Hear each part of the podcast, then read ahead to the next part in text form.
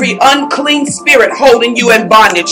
Release them tonight now. Loose them now in Jesus' name. You have no power and you have no authority. Devil, we got you by the throat. Come up out of there in the name of Jesus. Loose her and let her go. In the name of Jesus. Loose her now in Jesus' name. Masoto, she's a prophetess.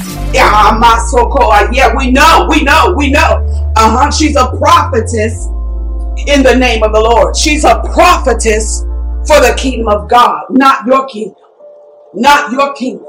I hear them demons talking to you. I hear them demons talking to y'all. Oh, she's a prophetess. She thinks she has a ministry. she thinks she has a ministry.